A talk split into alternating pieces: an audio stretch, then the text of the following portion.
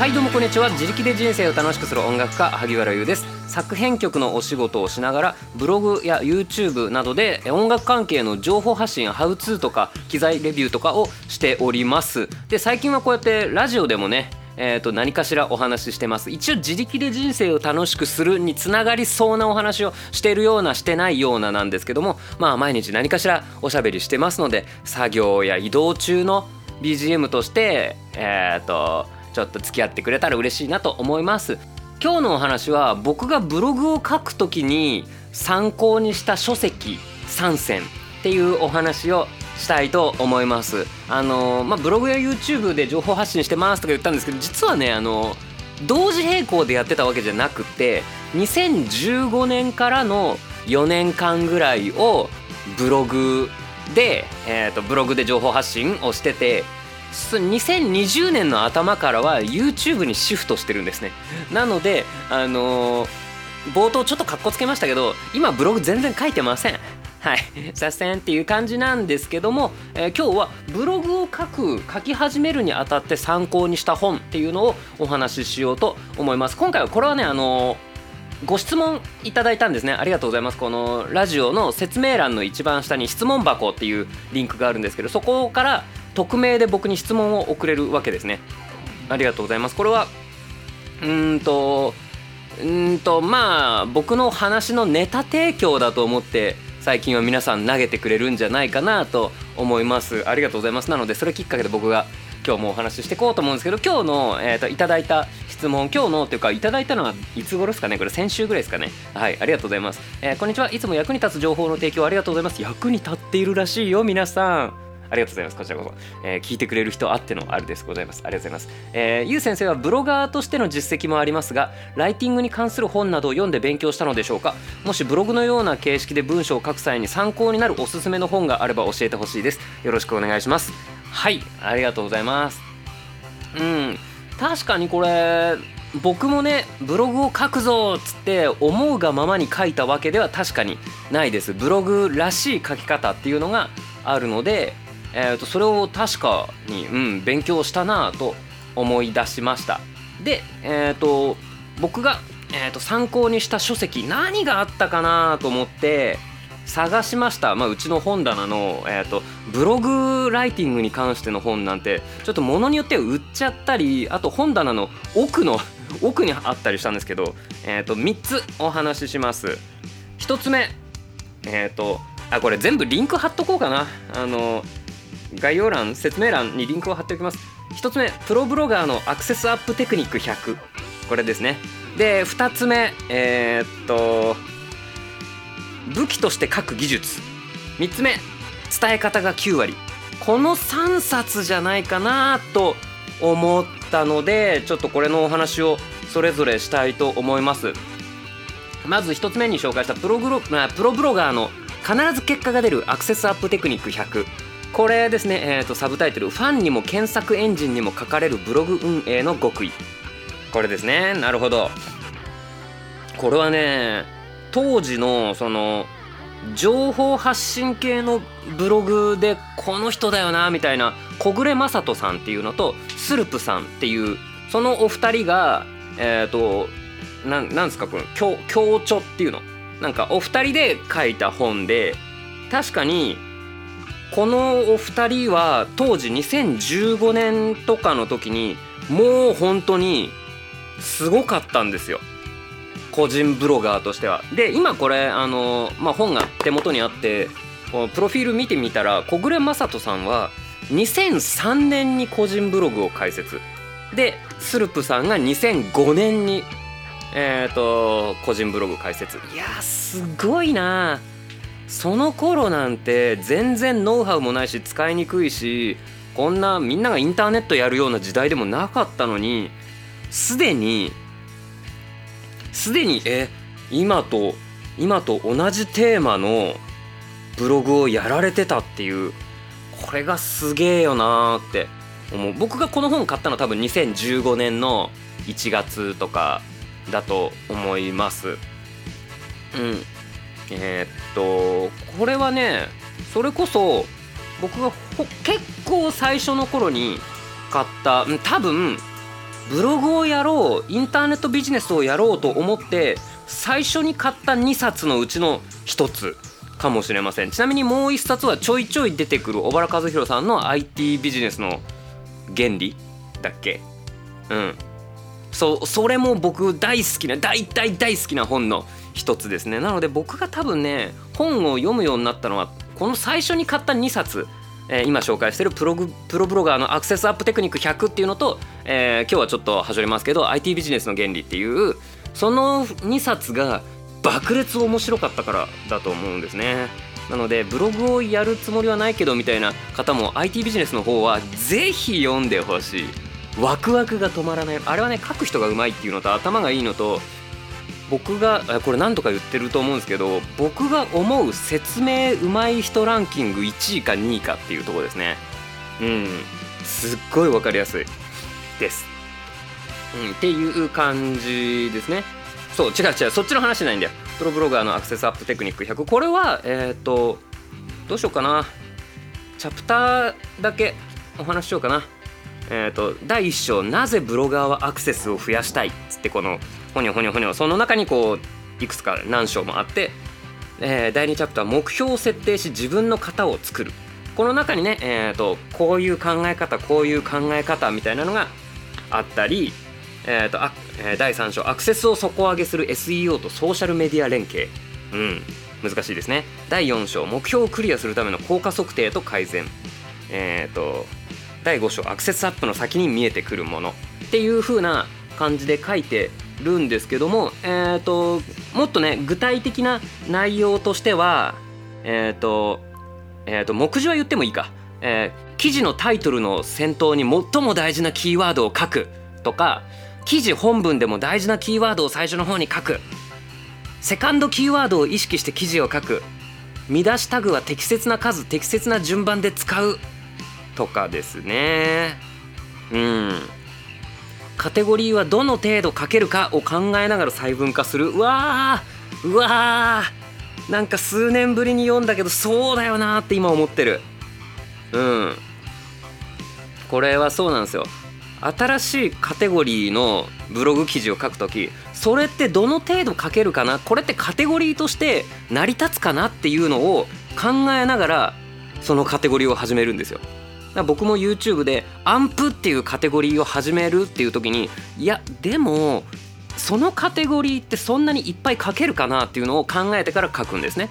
なのでアンプの使い方種類おすすめ初心者におすすめ、えー、メタラーにおすすめとかそのスタジオでのアンプの使い方ボリュームとゲインのこのこのつまみの使い方イコライザーっていうこのつまみの使い方とかいろいろ書き口があるんですけど例えばヤマハパシフィカっていうまあすごく人気で、えー、と評価の高いエレキギターがあるんだけどパシフィカっていうカテゴリーを作っちゃうとそんなに動画が出せないんですよ。まああの一応プロブロガー経由の僕をもってすればパシフィカで15本ぐらいは記事書けそうな気がするんですけどでもそれ以上には伸びないからじゃあそのカテゴリーは作らないみたいな、まあ、そういう書き方とかですねあとはなんだろうもっとシンプルな記事のタイトルは自分の感情が素直に伝わるように書く。記事を書きやすくするために基本的なフォーマットを決める。タイトルや記事には正式名称や固有名詞を正確に書く。1,000文字の文章より1枚の写真で印象に残ることを考える。うえうえしびれるちょっと俺これ。もうこれ読みたくなったから今日のラジオ早く終わらせよう。うん。そうなんですね。これはこうやってまあ、もっと具体的な中身の書き方みたいなのもあるんですけどもブログをやるってどういうことなのっていう全体のことがこれに書いてある。もうマジでこれ一冊でよかったなって本当に思います。でそうブロガーとライターの違いってまさにそうでライターは、えー、書きゃいいんですよ。あの書くっていう部分のお仕事なので。なので車全部を自分で作るのと自分はエンジンを作ってる仕事なんですっていうタイヤを作るのがうちの会社の仕事なんです。うちの会社は全部やってるよ。ええー、みたいな。それがブロガーっていう感じなんですね。なのでそれの全体を網羅してくれてるような気がします。うんと。そうですね。1人当たり1.5本の記事を読んでもらうことを目指して回遊の仕掛けを作る。うわー！うわ僕の YouTube でいつもや言ってるやつ。いかにもう一本見てもらうかっていうので YouTube やってます。なので、えー、と似たような内容の角度違いとかを YouTube でいっぱいやってあこっちも見てみようみたいな。16分音符のストロークこうやるんだよ。16分音符のストロークの手首のコツはこうなんだよ。16分音符ってそもそも何っていう方はこれを見てっていう。1個見に来たらこれも見たいっていう風に思わせるっていうことですよね。だそれはまあカテゴリーごとのみたいなのもそうでアンプの使い方っていうのを見てもらってさらにイコライザーの部分もっと深掘りしたかったらこっちの動画も見てねとかそういう風にうんとやってますあ書いてあったえっ、ー、とチャプター4え、ー、とつまりこのブログアクセスアップテクニック100個書いてあるので84番ヒットしたネタで切り口を変えてもう1本記事を書く。わかるわかるっていう感じですね。うん。本当に言いたいことは最低でも3回は繰り返して書く。わかる ごめんなさい。今日のラジオは全然情報提供じゃなくて僕がこう分かるって言うだけになってます。本当に言いたいことは最低でも3回は繰り返して書く。これはねあのそうなの。このページに何て書いてあったかはちょっと覚えてないけどその例えば僕今 YouTube でやってんだけどいやだからそのストロークのコツこっちの動画で言ったじゃん。それなんで見てないの？じゃなくてそんなん伝わるわけないので何度でも言うんですよ。これは大事だから。これは本当にやってほしいからって言ってだからそのギターの練習って1日2日1週間1ヶ月じゃ全然うまくなんないのよ。だから、えーと、しっかり繰り返してねっていうのはもう僕が指折りで言いたいことあのベスト3ぐらいのうちの一つなのであとベスト3のもう一つはあのチャンネル登録してねなんですけど あのそのなんだろうすごい大事なことだからもう本当に何度でももうそれ分かったよ飽きたよって言われても僕は何度も言うようにするっていうのはもしかしたら6年前にこの本で学んだのかもしれない。うん。えとテクニック88番。力を入れすぎた記事は意外と読まれないことがあると心得る。はい！はい！先生勉強になります。しゃすありがとうございます。っていう感じですね。うん。あれ？俺今日質問されてることってこういうことかな。おすすめの本があれば教えてほしいです。えっ、ー、とブログのような形式で文章。形式か。形式の話じゃなかったような気がするけど。まいいでしょう。はい今日はこんな感じでね。えっ、ー、とこれが1冊目です、えー、2冊目以降のお話もしていきたいと思います。2冊目はねえっ、と池田隼人さんの武器としての書く技術。これはね僕池田隼人さんあの鬼リスペクトなんですよ。僕の中の、えーと、三大カリスマブロガーのうちの一人で、えーと、三大カリスマブロガーは、えーと、池田隼人さんハーチューさん学さんっていう感じで一番ハーチューさんが一番テレビとかにも出てたので有名かもしれないですね。あのブロガーとか言ってわけわかんない詐欺みたいな仕事してる人だっつってこうやり玉に上げられてテレビでえっ、ー、となんやかんやとえっ、ー、とでもお話を受けてました。もちろんハーチューさんの本もねすっごい好きで何度か多分ラジオでもお話ししたことがあると思うんですけどいつ話したか覚えてないからちょっとすいませんっていう感じなんですけど。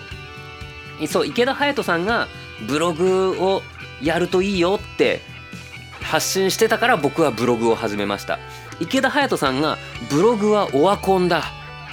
これからは YouTube だっていうのを言ってるからその1年後ぐらいに僕は YouTube を始めました。池田隼人さんが YouTube はオワコンだ。これからはラジオだって言うから僕はラジオを始めました。それぐらい、えーと、リスペクトしてます。で、えーと、僕がちょいちょい口が悪いのも池田隼人さんの、えー、影響かもしれません。でもそれぐらい強く言いたいことを指す。で引っかかりを持たせるみたいなのも、えーと、もしかしたら池田隼人さんから学んだことかもしれません。あのー、このフレーズもしかして聞いたことありますか？まだ東京で消耗してるの？煽るね煽るねあのサラリーマンなんかやって満員電車でやりたくもない仕事やってで理不尽に上司から怒られて残業とかして帰ってクタクタでそんなの何が楽しいの？田舎で悠々自適に暮らせばいいじゃんっていう煽り文句ですね。いやでもいや田舎でっていや何言ってんだよ。会社仕事があるから東京なんだよ。なんで東京じゃないと仕事できないと思ってんの？えなんで人が集まるとこでわざわざ仕事すんの？ブログやりゃいいじゃんっていう煽りですね。これが強烈に世間から叩かれて多分ヤフトピとかにも上がってたのかな確か。っていうぐらいえっ、ー、と結構ね辛辣な方で YouTube 始めてからだいぶ丸くなったような気がするけどでもそうこの人のバシッと言うっていうのはすごく良かったですね。でえっ、ー、との中でもこの武器としての核え違うえ武器としての核技術だっけ？うん。この本が一番ライティングの内容はえっ、ー、とむしろこれでしたね。えっ、ー、と他にも僕池田隼人さんそんなわけで大好きなのでめちゃめちゃいろんな本を買いました。なのでブログの構築するとか運営方針とかあとえっ、ー、と広告を貼る位置とか、えーと、いろんなのをうんといろんな本を見て勉強しましたが一番ライティング技術に関してはこの武器としての書く技術がいいです。えー、第1章文章が残念な人の10の特徴いいですね。えタイトルぐらい読んじゃっていいか、えー、第1章文章が雑な、えー、雑じゃねえ残念な人の10の特徴。その1何が言いたいのかわからない。その2文章が長い。一文が長い。その3同じ語尾が続く。その4抽象的すぎる。その5私的、えーと、私的すぎる。その6んにょにょにょだと思います。ふにゅふにゅな気がします。が多すぎる、え、その7多方面に気を使いすぎて何が言いたいかわからない。その8真面目で優等生。その9最後まで読まないと結論がわからない。その10そもそも内容がつまらない。すい。池田隼人先生ありがとうございます。これについてでえっ、ー、とこの池早さんのえっ、ー、とビシッとしたこの切り口でこういう人はね残念であの何やっても稼げませんよみたいな感じで書いてあるんですよ。だからその、えー、分かりやすく面白い文章が3分でできる黄金レシピとか、えーと迷ったら文章を切ってみようとか同じ語尾が続くとかこれはねあの気づかない人多いんじゃないかなと思いました。なので僕はこれを、えーと、言おうかなっていうふうに思いました。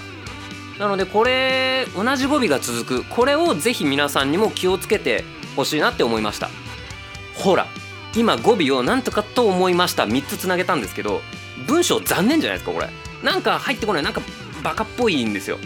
だこういうのとかもやめた方がいいかなって思いました。ね？なんかこれのえっ、ー、と喋る時はそんな風にならないんですよ。今こうかなり気をつけないとそういう風にならないんだけど文章を書くスキルがないと語尾がいつも同じようになっちゃうんじゃないかなって思いました。ね？気持ち悪いでしょ？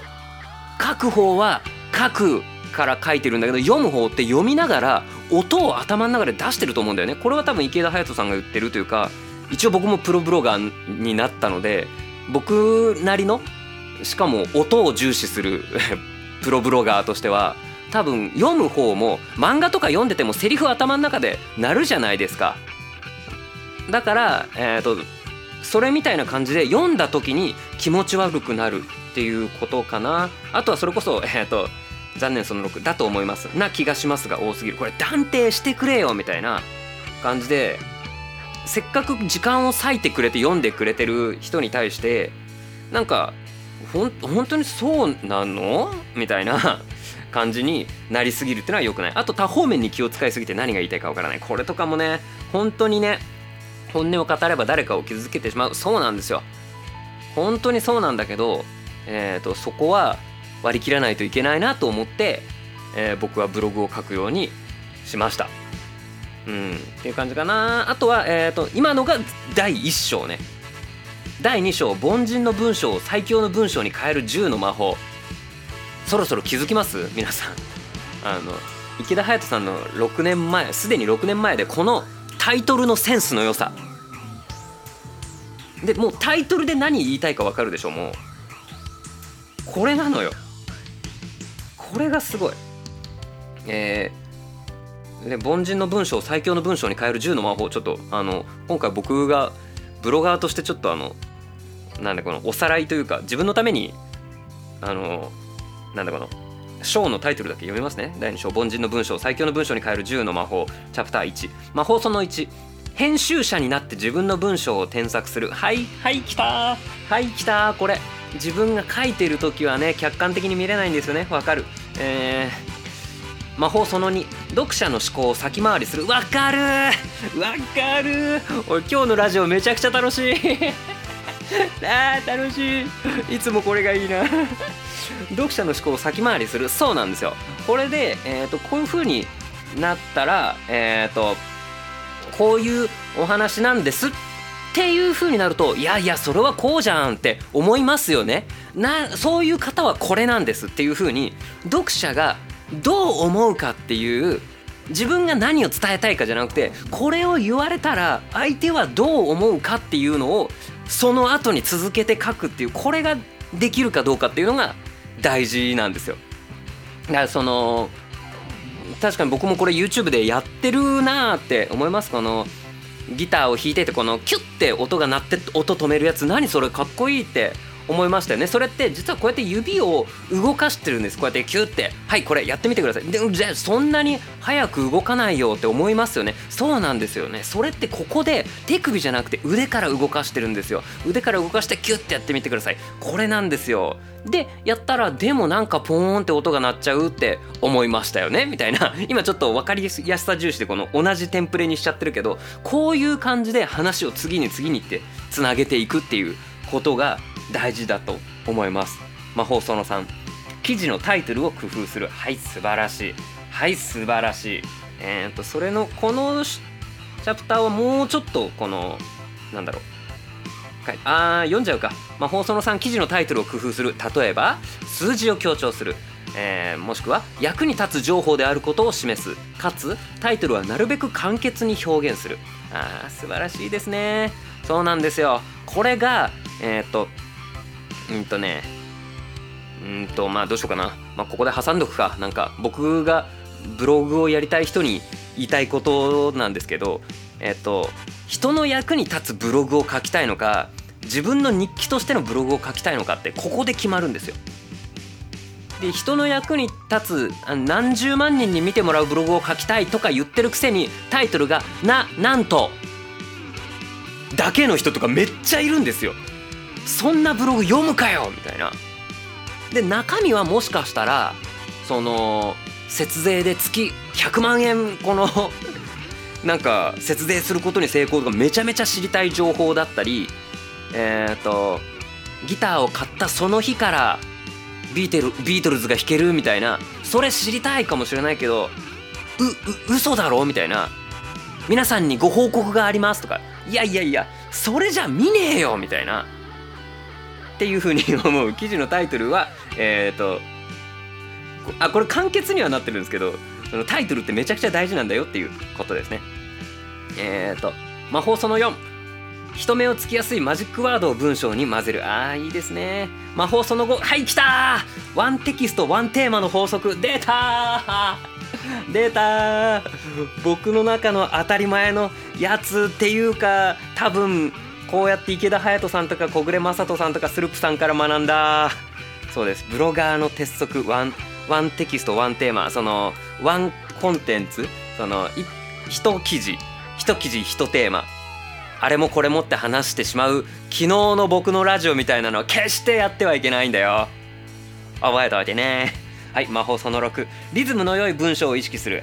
句読点の位置を頭の中で音読してチェックしよう。はいはいはいはいはい。だぞこれ。いやー素晴らしいね。魔法その7半径 3m 以内の言葉を使う。あー多分何が言いたいのかわかる。これ多分変に背伸びした言葉とかじゃなくて自分なりの言葉を使う方が伝わるよって言いたいんだと思う。これ多分。うん。僕だったらそうする。はい魔法その8ひらがなとカタカナ。漢字のバランスに気をつける。はいはい。これ文章を読む時のバランスってそうなんですよ。これはねあの DJ 社長もね言っとったけね。あのねこの漢字ひらがなこのバランスねパッと見れる文章のバランスでこれこれあるんよ。これを最適にしていくっていうのがねこれ重要なんよ。であの DJ 社長さんも言っておりました。うん、これはそうですね。ネットで受ける文脈を意識する。そうですね。インターネットで見る人ってそのえーと、公式の文献を読むというよりはもうちょっと軽い気持ちで読んでるので、えーと、それが大事ですね。えー、魔法その10名言などの引用を混ぜてみる。はいはいこれ素晴らしいですね。僕もよくやってます。その際には池早さんの文章とかもあのよく使わせていただいてます。とかあれですか？何ですか？木を切るのには8時間もらったら6時間は刃を研ぐねみたいな話もしました。夜明け前が一番暗いっていう話もよくします。そういうのがあるとちょっと説得力があるかなって思ってますね。いやー素晴らしいね。楽しい。えーとこのこのテンションで俺ここのこの後も行くからね。まだ 3戦つって 2冊しか話してないのにちょ面白いからもうちょっと喋ろう。あのー、もう面白くないと思ってる方は多分こんなに聞いてないと思うんですけどもう知ったことじゃない。えっ、ー、とその、えーと、第1章文章が残念な人の10の特徴。第2章凡人の文章を最強の文章に変える10の魔法、えー、第3章。月40万字書き続ける僕の12の秘密。あー知りたいですね。これ。みんな文章そんな書けないもんね。はいえーとざっくりいきましょう。秘密その1完璧主義をやめる。人間なんてどうせバカ、えー、秘密その2下書きをためない。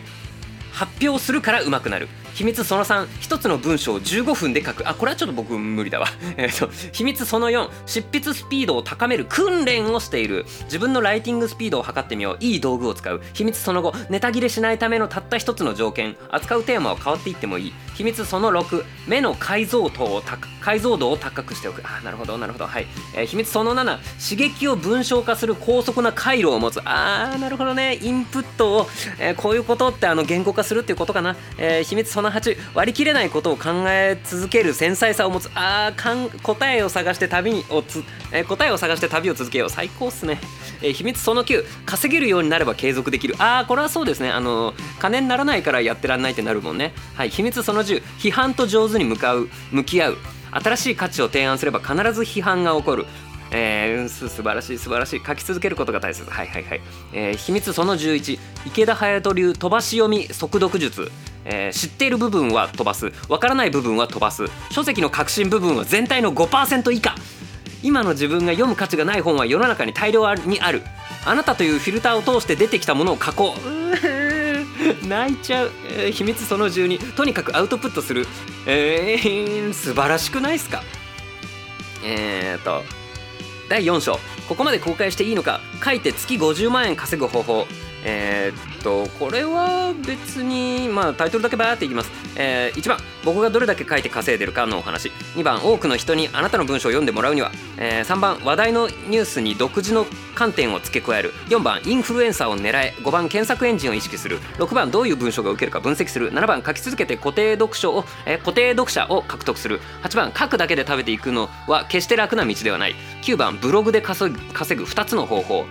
えー、で10番11番がその方法か、えー、Google AdSense で稼ぐ、えー、11番アフィリエイトで稼ぐ。えっ、ー、と12番えー、なんだこれ。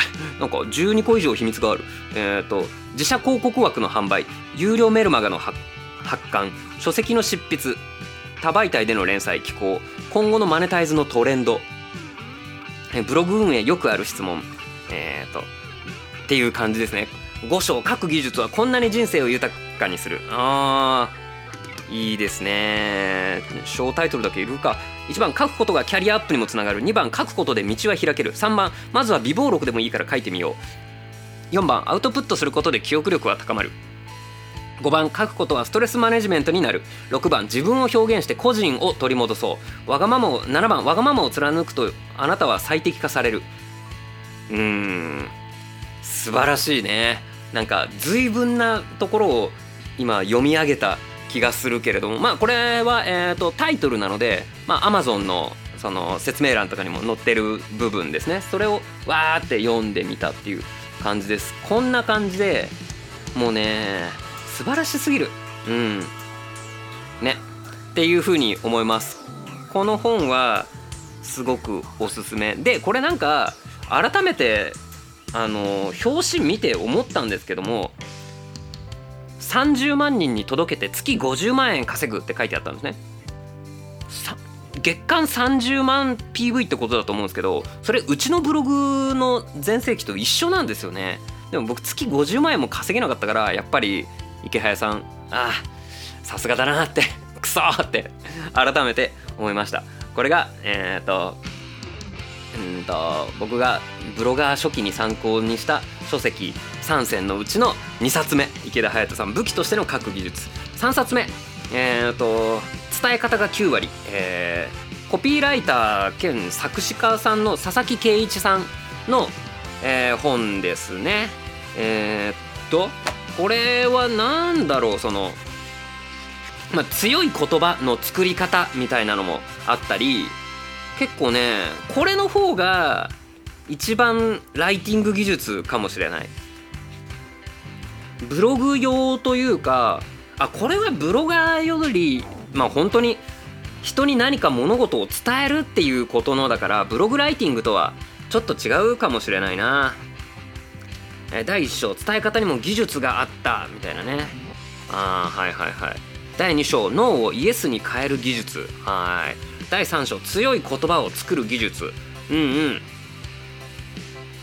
メールは感情30%増量でちょうどいいとかこれは結構なるほどなみたいな感じだなって僕は思いました。でえっ、ー、とこの強い言葉を作る技術っていうのが結構面白かったなって思います。5つの技術。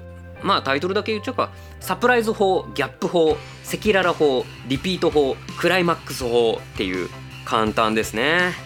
うんこういう感じ。えっ、ー、とそうだ。京都へ行こう。うーっていう感じですね。今日は暑い。暑い。これがリピート法ですね。あさっきの「そうだ京都へ行こう」はサプライズ法ですね。あとうわかっこいいな。赤裸々法。唇が震えてる。あなたが好き。おい。かっこいい。とあとはここだけの話ですが私はカレーが好きです。これクライマックス法。えっ、ー、とオバマさんが言ったやつかな？これギャップ法。これは私の勝利ではない。あなたの勝利だ。はい。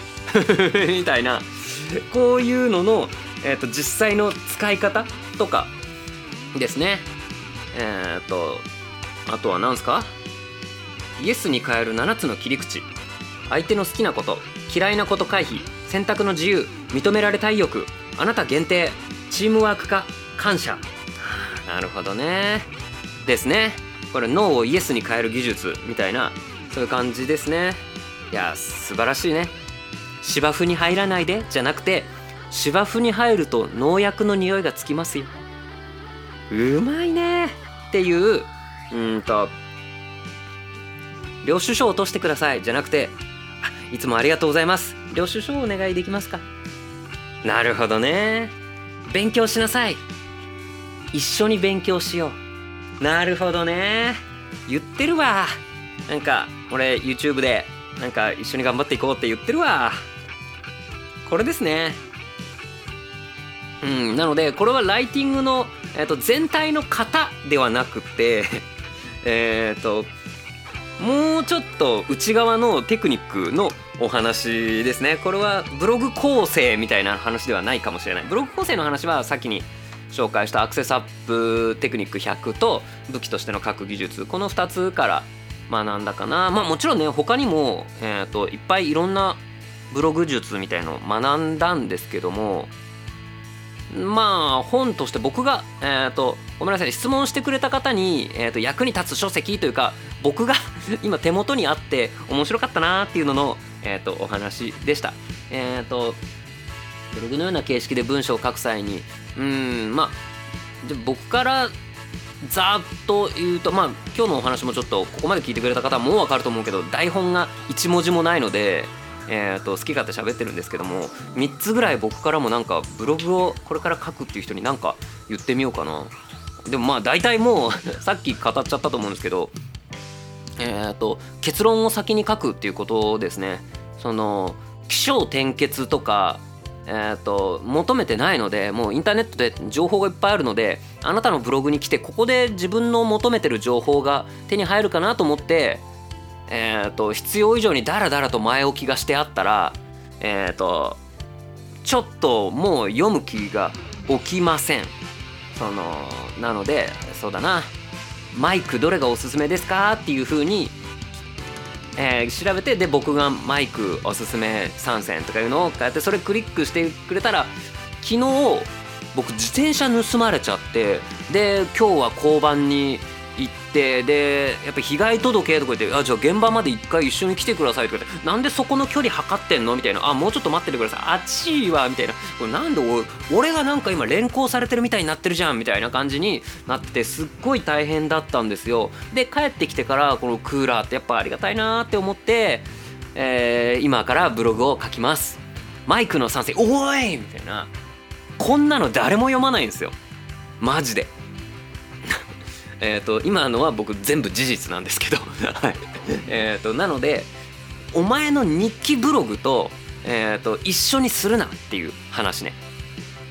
そういうとこでちゃんと早めに結論とこのブログを読むと何が分かるのかっていうのを明らかにしましょう。なのでえっ、ー、と使ってみそうだな。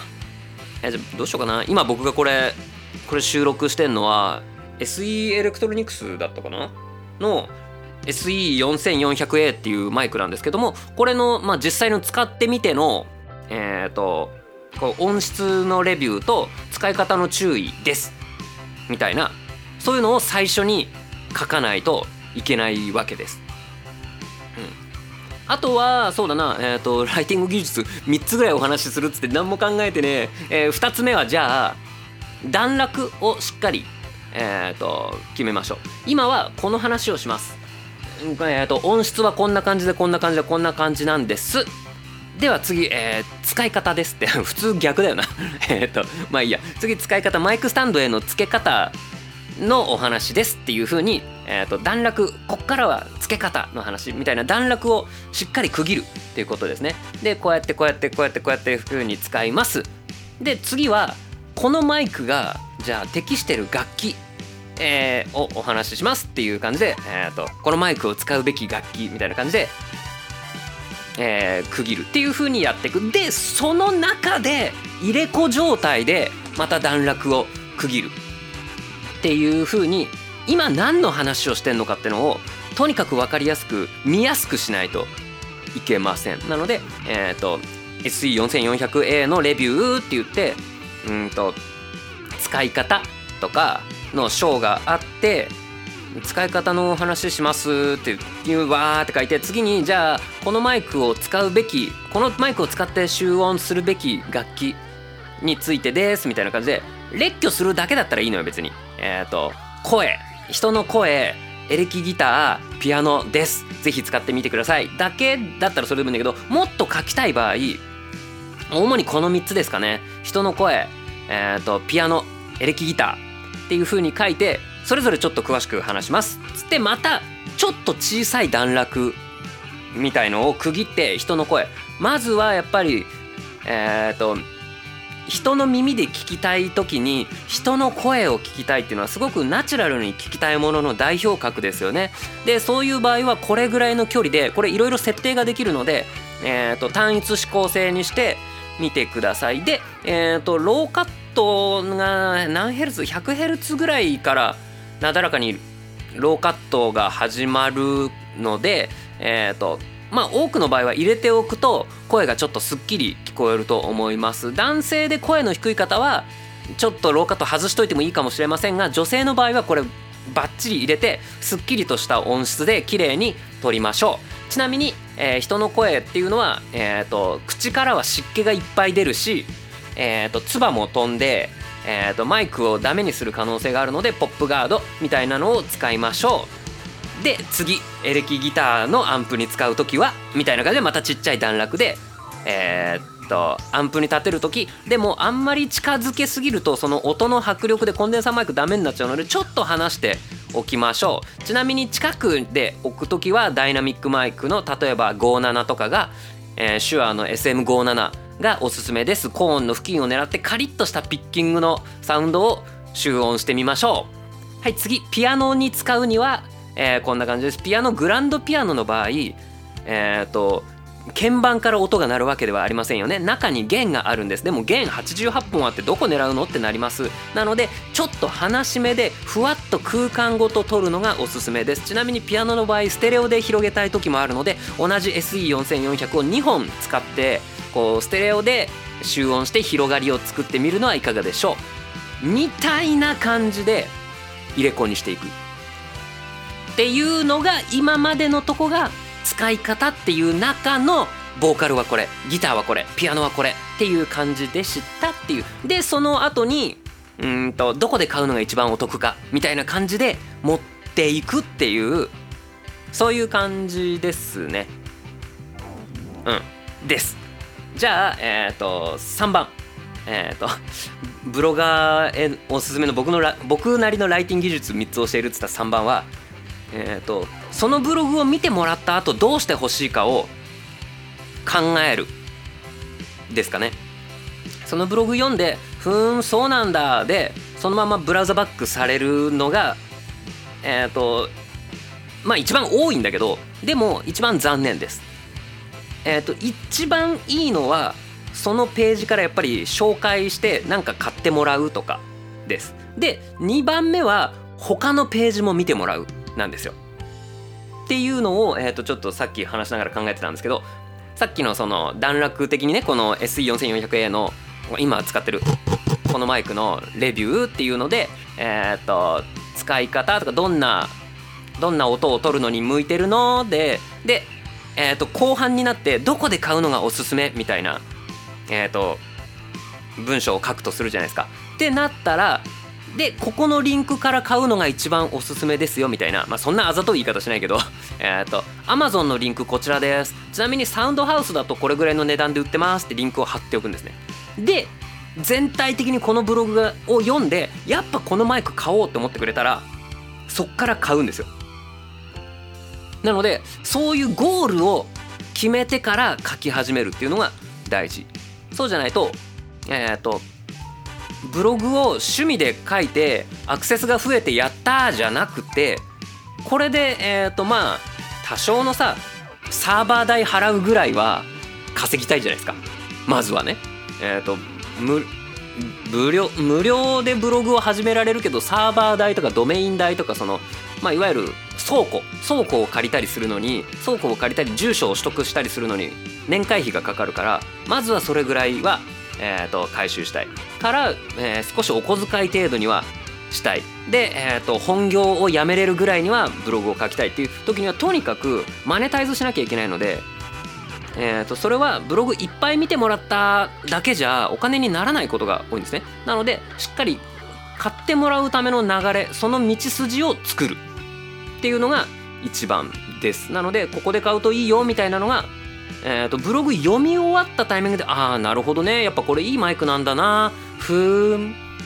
ふーんじゃなくてふーんじゃなくてうんあそうなんだ。あこっから買えるんだ。ああなるほど。ああいくらいくらね。うんなるほどな。今月いやでも買うかっていう流れにするためにはちゃんと僕はブログ終わりそのはい一段落伝えたいこと終わりましたってななったタイミングでえーとちゃんとそこへの道を誘導するようにしてます。欲しいタイミングにないと,、えーと、飛んでくれないのでブログの中盤にだけあってももうマラソンやってて給水所過ぎちゃったけどやっぱあそこの水取りに帰ろうってなかなかしないのではいゴールしましたってなってそのまんまこうタオルも欲しいし みたいな感じ。ちゃんと今どこを見てるのかっていうのを考える。で、えっ、ー、と、あとは、さっき、えっ、ー、と、エレキギターの音アンプに立てるんだったらその手話の SM57 とかも、えー、こういう立て方だったらありかもしれませんねみたいな横展開も考えておくっていうことね。これは、えーと、このマイクを使って、えーと、今レビューしてる SE4400 のを使ってエレキギターの音取ろうかなと思ってたけど、えーと、でももしかしたらこんなあなたは、えー、SE4400 じゃなくて SM57 を使った方がいいかもね。ちなみに SM57 のレビューはこちらですっていうのであ違う自分が求めてんのは、えー、とふわっと遠目で遠目でエアリーな音取りたいんじゃなくてベシッとスピーカーに貼り付いたような結構こわもてのピッキングなズンズンズクズクズンズンズクズクっていうのが撮りたいんだわってなった方はえ何 SM57 ってやつをの方がいいの？それどういうこと？詳しく教えて。あ詳しく書いてあるページがある。っつってそっちを見てもらう。っていう風なこの1ページ見てもらってその人にどうどうしてほしいのか。まあもっとこっち目線で言えばただでは返さないと。なんか買ってくれるか他のところを見てもらう。っていう風にしましょう。もちろんそれがあざといというかこうなんかしつこすぎるとあれだけどしつこくなくちょうどそっちの情報も知りたいわみたいなのもちょっとずつ触れておいてそれはこっちで詳しく書いてるよみたいな。なんかピアノはそのマイク2本使ってステレオで撮るといいかもしれませんね。ちなみに、えー、アコースティック楽器のステレオマイキングについてはこっちのページでお話ししていますとかえーと、そういう感じ？あとボーカルはその湿気えっ、ー、と湿気湿気とか唾とかが飛ぶのでポップガードが必要なのでぜひ用意してください。ちなみにポップガードって何？って方はこちらのページを。ポップガードのおすすめどれ？って方はこちらのページをご覧くださいみたいな感じで。これもあれですよね。思考の先回りですよね。さっき誰だったかな？えっ、ー、と池早さんの本に書いてあった。こういうあれを持ちましょう。僕からの3つのあのコツはもう忘れちゃいましたけど1つ目は、えー、と先に結論を言う。で2つ目は段落で今何の話をしてるのかを分かりやすくする。3つ目はこのページに来てくれた人に次にどうしてほしいのかを考える。です。是非あの真似してみてください。皆さんもねあのまあ、ブログを書く以外でもいろいろあると思うんです。うん。なのでその辺は是非見ても考えてもらえたらいいなと思います。さあ最後まで見てくれていや違う見てくれてじゃねえ聞いてくれてありがとうございますあの今日は質問をいただきました。ブロガーとしての実績もありますがライティングに関する本などを読んで勉強したのでしょうか？もしブログのような形式で文章を書く際に参考になるおすすめの本があれば教えてほしいです。よろしくお願いします。っていう感じでございました。これに答えるっていう体で僕が好き勝手喋るもうおいこれ50分喋ってんぞ。おいマジかよ。どうなってんだよ。っていう感じでしたね。ええー、とでこれのそれぞれねえー、とまあ3つすごく面白い本をえー、と紹介してみました。これ Amazon へのリンクを貼っておきますのでどんな本なんだろうって見に行ってみてください。多分ね Kindle 版とかもあると思うんです。それを見てみてください。っていうのがこのあと皆さんにどうしてほしいかっていう道を作るってことなんですよ。ここでもうはっきり言うけどここで僕が説明欄にリンク貼ってます。それがアフィリエイトリンクになってます。そこから1000円の本買ってくれると僕に10円ぐらい入ります。20円ぐらい入るかな？Kindle だともうちょっと入るんだっけな？超分かんないけど。っていう風に僕はコンテンツ制作してるんです。